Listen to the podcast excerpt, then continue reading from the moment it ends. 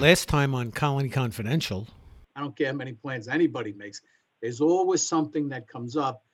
And merging issues, you've got to be able to adjust to them and deal with them. Ed, are you talking about like a global pandemic? That's so weird. They don't seem to be doing a great job with that, huh? One thing that I wanted to get back to, you have a salesperson that walks in cold call. How does that work? Because I tried that, but you're going in there like, I don't have time for you. Leave your card. I was better off going to the dinners of other healthcare facilities and meeting these people. And I met a lot of them playing racquetball too. I don't know. You're very charming. I think you would be just as successful. Oh, don't tell him that, please. Wait, I got to write it down. What's today's date? It doesn't matter. I'm sure you hear it all the time. All right. So what are we talking about today?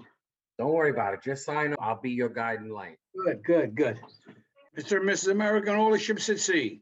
Ed Sheehan for Colony Confidential. What's up, everybody? It's Joey Buns, the brains. A lot going on over here.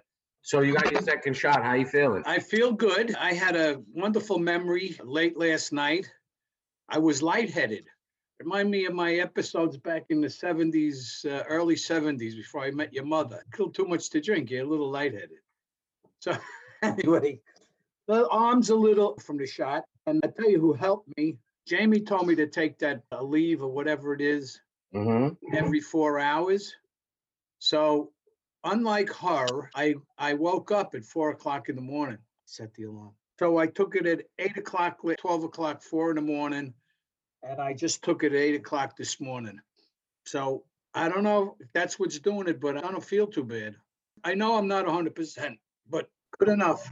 Yeah, but I wondered if it was just my mind playing tricks on me because everybody, this whole fear mongering. You know what? I thought of the same thing because I walked out of the place and I'm like, oh, I'm like, I've been on this friggin' street 100 times when I was a kid. And there's a lot of traffic here. And then I said, shake it off, nothing. So you got a shot. Let's go. Drove home. I got home. My friends were here. Little Leo. Oh, I show up. Little Leo's outside. You know how he barks? Like that. He's like, all right, I'm coming. Oh, he was just thrilled to see me. So anyway, I had some egg salad when I got home. And then, I had New England clam chowder, the diet kind. And there's a diet New England clam chowder? Yeah, there is. It's basically what it is. It's a lot watery. It's watery compared to the other stuff. It still tastes good enough. And I had a hamburger. So that's how a traditional clam chowder, if you go up into New England, is made. It's more of a broth than that creamy shit that we're used to. I've had it up there, and this is thin. Yeah. So whatever. I was tired. I went to bed early, 11 o'clock. Well, that's it. At least you got it, right? Now that's it. I got it. Now, of course, today, I wake up, I turn on the TV. There's Roseanne with some guy. There's a new strain. It's only in New York. So is that true? That's what, the guy, they had it on TV or on the internet. It's got to be true. The guy looked like he was a professor, but he looked like he just got hit in the ass with about 100,000 volts of electricity. Oh, my God. So, you know what? He filled it in. They filled in the spot, the time, and it's something else to concern about. It's only in New York. And then towards the end of the guy's thing, he said, with this one here, you're probably only going to get mildly sick. So excuse me. So why are we putting that on? Just tell you, I seen a lot of older people, older than me there yesterday, very frightened. I don't know, whatever. Everybody's scared. People don't want to see their parents. You know what I mean? People haven't seen their parents in a year. I know. Hey, what else? Some woman who's running for some office said that Andrew Cuomo made improper advances. Paul said to her, let's play strip poker. Is this a new one or is this the same one from a month ago? This same one from a month ago, but she's more specific. And she said that was the culture around the place with him. Listen, here's the thing. He made a ton of enemies. I'm not a fan of him. Let's just start there. He made a ton of enemies with everything that he's done recently. And this is part of it coming back to bite him in the ass. Whether the statement is true or not from this woman, I think this is part of some of the retaliation that's happening to him. Of course it is. Yeah. Of course it is, but he's done it to other people, so screw him. He just threatened that guy, the council guy, right? Anyway, I just got off a networking Zoom. That's why I was late. It's a new group.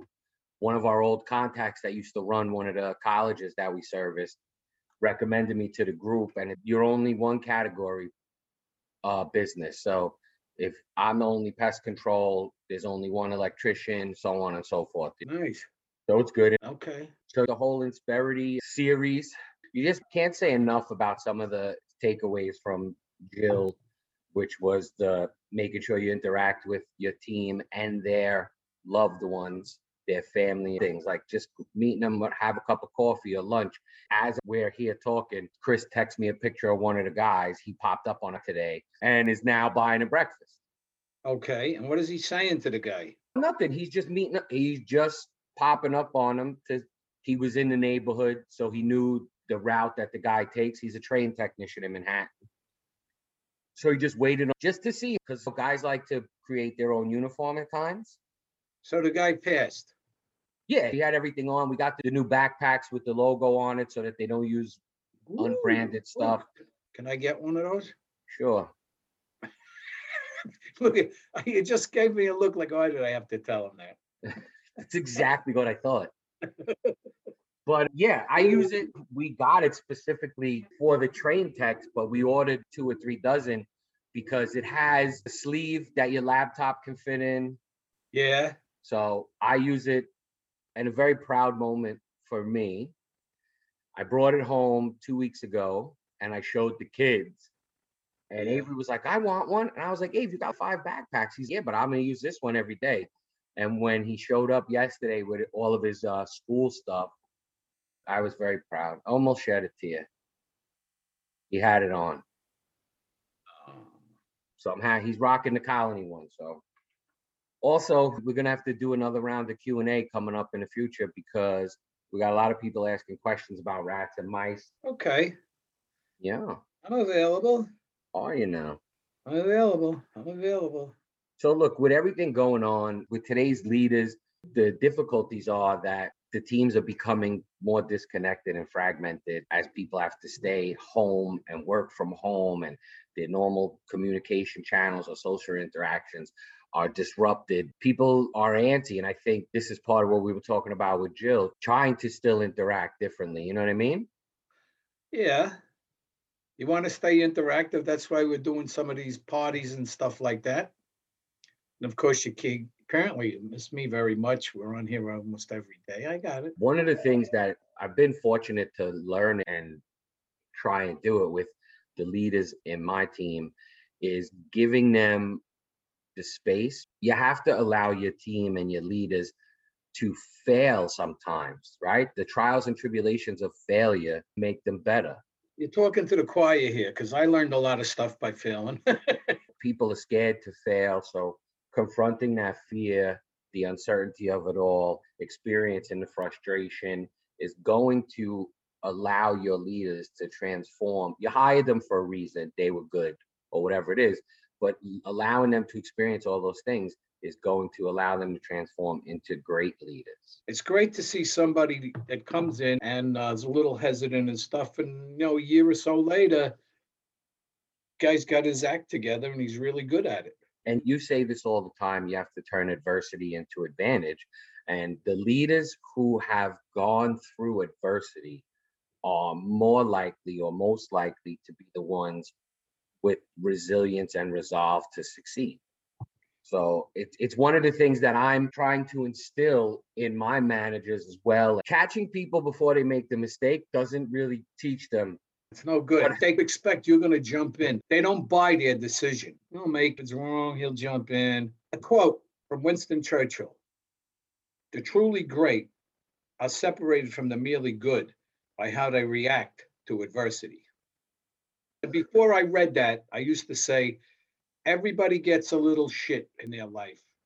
How you react to that shit matters more than you got some shit. And it doesn't matter how much money you got, everybody gets a little shit. There was a meme many years ago, and it was a big loaf of bread, right? Like a hero. And It said, the more bread you want, the bigger the shit sandwich. But it's true. Irving Roth, the late Irving Roth, once told me, whatever you own, owns you. That's a terribly true statement. But look, and we're talking about this and allowing your leaders to fail and everything like that. Just one piece to that. It's not allow them to fail and then be like, oh, I hope they learn their lesson. It's allowing them to fail and then having the empathy and the wherewithal to have a conversation with them without being accusatory, even though they messed up. Like, it's okay, here's what you did. Here's how it could have been done differently. No. And it's just allowing them to learn from it and helping them learn and coaching them through it to get them to understand what they did wrong. And after a while, they'll probably get that on their own. You can't continue to fail at the same thing once you learn, but failure builds character and does make you stronger and have more wherewithal to continue on the next time a bigger failure happens. Okay. Start the conversation. This is what you did, but went a little off track here. And you know, I understand that, but you know, they do be better off if you did this. Your outcome would have been more advantageous. Yeah. And remember, we spoke about this with both Jill and Pete. More often than not, team members leave their managers, not the job. They took the job. They're leaving because of people. Yeah, I got it. I remember that distinctly. And I can remember guys that left because of me. Hard to imagine, but. That ties into a lot of things also. Somebody could leave your company because of a person, but you need to look at that too. Did you hire for your culture, or do you have a bad manager? Well, you know what Irving Roth once told me? What? I was telling him when I fired some guy and this was wrong with him and that's wrong with him. He told me, did you ever take a look and see what's wrong with the boss? And then the more I thought about it, good point. So I might have got I don't know, maybe I changed a little bit. So look, we're talking about leadership. Companies prefer employees or applicants who have an innate leadership skill. Managers usually prefer leading people who have a common understanding of their leadership style and approach. Gaps of leadership are bridged by two-way communication, where managers have a system or platform for mutual agreements with teams. So remember, we implemented that predictive index about a year ago. That helps with this. When you're hiring somebody, you can understand their behavior through predictive index. You can see if they fit for the position. You can understand how to communicate with them, with their manager. So whenever we're hiring someone, depending on the position, if it's a customer service specialist, once we thought about hiring them, we would do a relationship to their direct manager, but then also to the other customer service specialist, so that we had on how they would all communicate together. So it's like a chain with a lot of links in it. Yeah. The behavioral assessment tells you, remember, you got the relationship with me and you, and it said our positives, how we communicated well, and how a conversation with us would go. And then it had tips on what to look out for that were bad about dominating conversations and what. You probably don't remember the whole thing, but it was pretty spot on with how we communicated. Some of our managers, when they're going to have a conversation with their team, a one-on-one, they will go over their predictive index and think about the conversation they're going to have and understand better how to relay that message to the team member, whether it's positive, whether it's negative. They use that predictive index to understand how to communicate with that team member. Yeah. It's a lot. It's too much for you. I see that.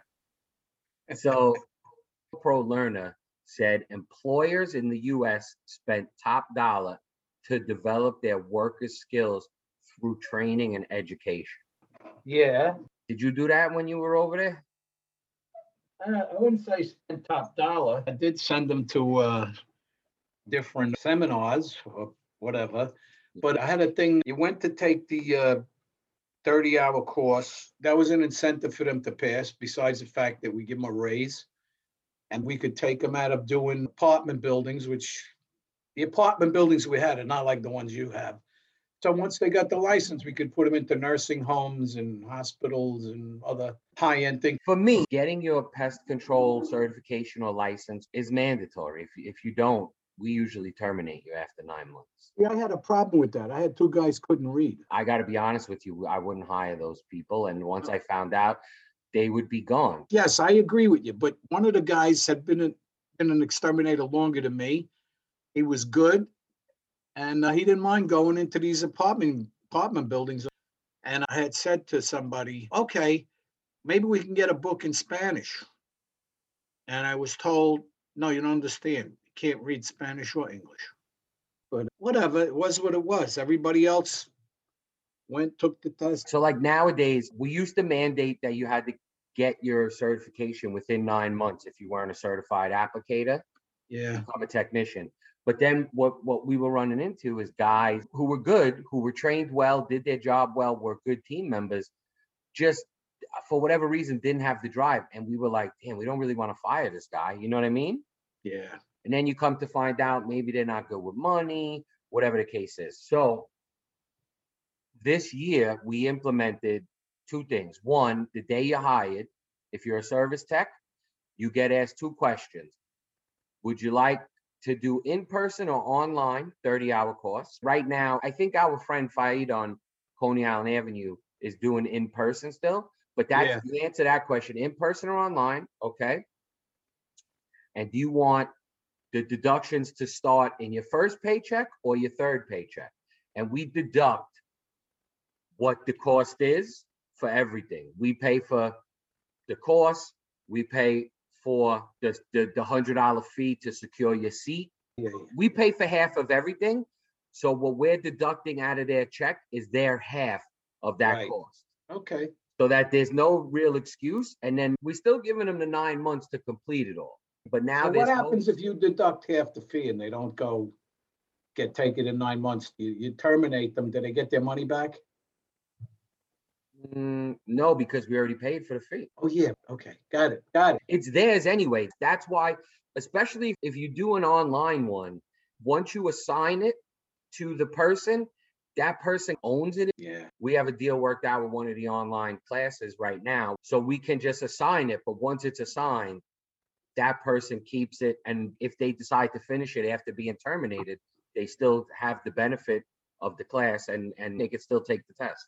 Another thing with hiring, you just spoke about somebody that couldn't read it, but with the rapid growth of social media, technology, and marketing, it's going to result in the need for team members or candidates who have these digital skills, right? So the number of social media managerial positions is growing every day. You see what Patrice does with everything for the podcast, you taking your videos, me doing my morning check-ins. That's all the social media realm, and you are going to start to need people like that. So, you know, the cool thing about that position is it ties into what a lot of the younger generation like with the remote working, flexible hours, and those increasingly becoming the norm or the order of the day. Yeah, things have changed. I got it. The other thing too, with all this freedom, as leaders, we have to find a new way to maintain our team and ensure the workflow doesn't go down, about building this into your remote team's day, having a check-in with them, doing a 20-minute phone call or a 30-minute phone call or whatever it is. Or we've had people who have done early morning yoga sessions with their customer service team. Our service manager, part of his strategic initiative for 2021, instead of company meetings, he is doing smaller meetings with his service techs on a weekly basis. So he has that company meeting used to take an hour to an hour and a half because we would touch on safety, we would touch on a lot of different things. So now with Tom's idea, he's going to touch on a lot of those things. Remember, he's meeting with them weekly. Yeah. So if, let's say, he's maxed out at 12, he could have groups of 3 or 4, and then every week, and he is meeting with them via Microsoft Teams right now. And he also put those teams together, how he wanted those small groups, using the predictive index and everybody's profile. Okay. All of this stuff just allowed us to pivot. Sorry, forced us to pivot. That's another word. Words people can't wait to get out of their vocabulary. Pivot, the new norm, Zoom. Yeah. True though. So another thing to look out for is that leadership gap can worsen with a lack of appreciation for the team, right? You always, the horse is carrying the carriage, your favorite 1922 saying.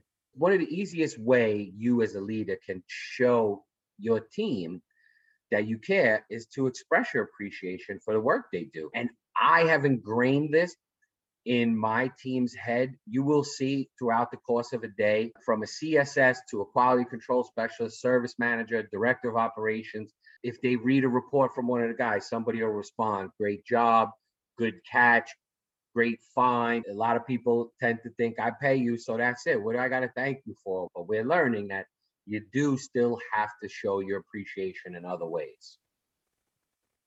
Yes, you're right.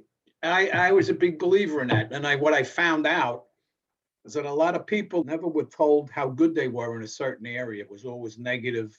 Yeah, it's a lot to get used to if you are used to ruling with an iron fist. And I think I learned that early on. I took your iron fist approach and realized it wasn't going to work anymore. Good for you. Yeah. You notice I've become much nicer these days. Retirement will do that to you. Speaking of retirement, I'm going to have to leave in 15 minutes. That's fine. So listen, everybody, I hope you enjoyed this. Talking about hip development, taking care of your team, how to do these things, how to maintain them with all things COVID and the new norm of all of this working remotely, especially with all of these new types of positions that are showing up like social media management and whatnot, where those people don't necessarily need to be in your office. You could see the productivity through what's happening on social media and if that person is doing it well. A lot of what we spoke about today ties directly into the whole Insperity theme with what we've been doing and the whole series with them. And don't forget, if you want to find out more about how Insperity can help you in your business and take some of that burden off of your shoulders, you can call them at 844-942-3259. That's 844-942-3259. Tell them the brains and the talent sent you, all right?